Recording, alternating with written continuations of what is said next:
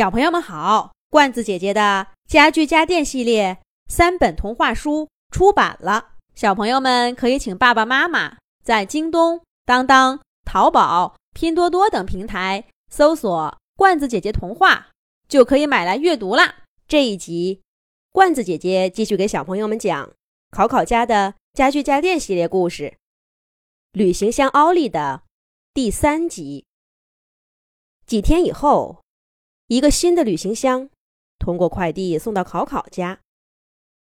这个新旅行箱有着银光闪闪的外壳、顺滑有力的轮子和干净宽敞的内置包装袋。隔了十几年的时光，回头看，奥利的布艺外皮，仅有的两个已经磨损的小轮子，就显得寒碜多了。新旅行箱。自然取代了奥利，成了考考爸爸，不，应该说是成了考考一家新的旅行之友。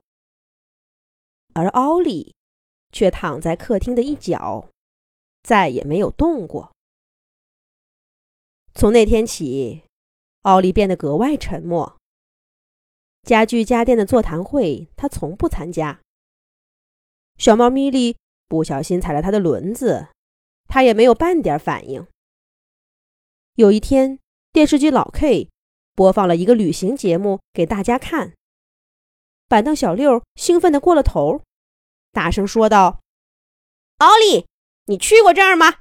快给我们讲讲，肯定比节目演的好。”大家拼命给小六使眼色，小六反应过来，赶紧闭嘴。可再看看奥利。奥利面无表情，仿佛什么都没听到。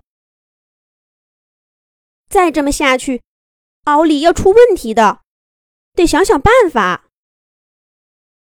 这是沙发莎莎的话，也是大家的共识。家具家电朋友们开始悄悄的策划，该怎么让奥利振作起来。奥利，我跟小六排了个话剧，可有意思了。你来看看，奥利，米莉说小区里的花开了，你要不要跟着地球仪出去看看呀？奥利，奥利，考考小朋友今天留了一堆作业，你见多识广，快来帮帮忙吧！大家绞尽脑汁的帮奥利找事儿做，可是奥利却兴趣索然。有时候心不在焉的答应一声，有时候出去半天，他却突然问：“啊，我怎么在外面？”家具家电朋友们是干着急也没办法。转机出现在这样一天，整理箱兄弟突然跑过来，跟沙发莎莎耳语了一番：“啊，这能行吗？”我看行，就这么办。沙发莎莎还在犹豫，在一边听完的桌子罗罗却嚷嚷上了：“哎呀，整理箱兄弟，你们说考考家的东西装不下了，这好办呢？放到我抽屉里来。呀，不行，你们这东西太大个了，我这儿放不下。到我身上，让我端着。”小六，你这哪成啊？晚上还有客人来呢，这乱糟糟的可不像话。快让我看看，放我这儿行不行？书架小 C 也加入进来，可是他的身上整整齐齐地摆着书，怎么看跟这些杂物也不搭。这可怎么办呢？哎，奥利，你们瞧。这些东西正好可以给奥利，嗯，正合适。沙发莎莎笑呵呵地推着杂物就往奥利身上塞。奥利赶忙摆手：“哎哎，不行不行，我这好久没洗澡了，身上脏兮兮的。我这拉锁还有轮子，这这这不合适吧？”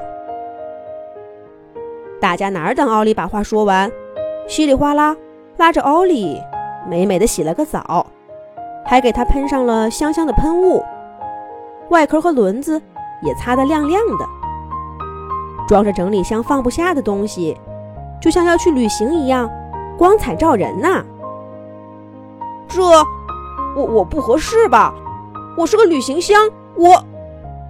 可是啊，没时间给奥利说接下来的话了，因为考考妈妈回来了。她一看见漂亮的奥利，立刻笑起来。哎呀，我怎么没想到，这东西可以装这里？还是考考爸爸聪明，这个旧旅行箱收拾一下，当整理箱正合适。就这样，旅行箱奥利。变成了整理箱奥利，重新开始工作了。你想知道他的心情怎么样？你听，他正在跟整理箱兄弟聊天呢。这件衣服该换一个叠法，你们瞧，这样更省地方。这个杯子就不该放在最下面，很容易被压坏的。还有这个，这个。真没想到，旅行箱奥利很快就在收纳方面变得这么专业了。消沉只是暂时的，重新振作起来的奥利，棒棒的。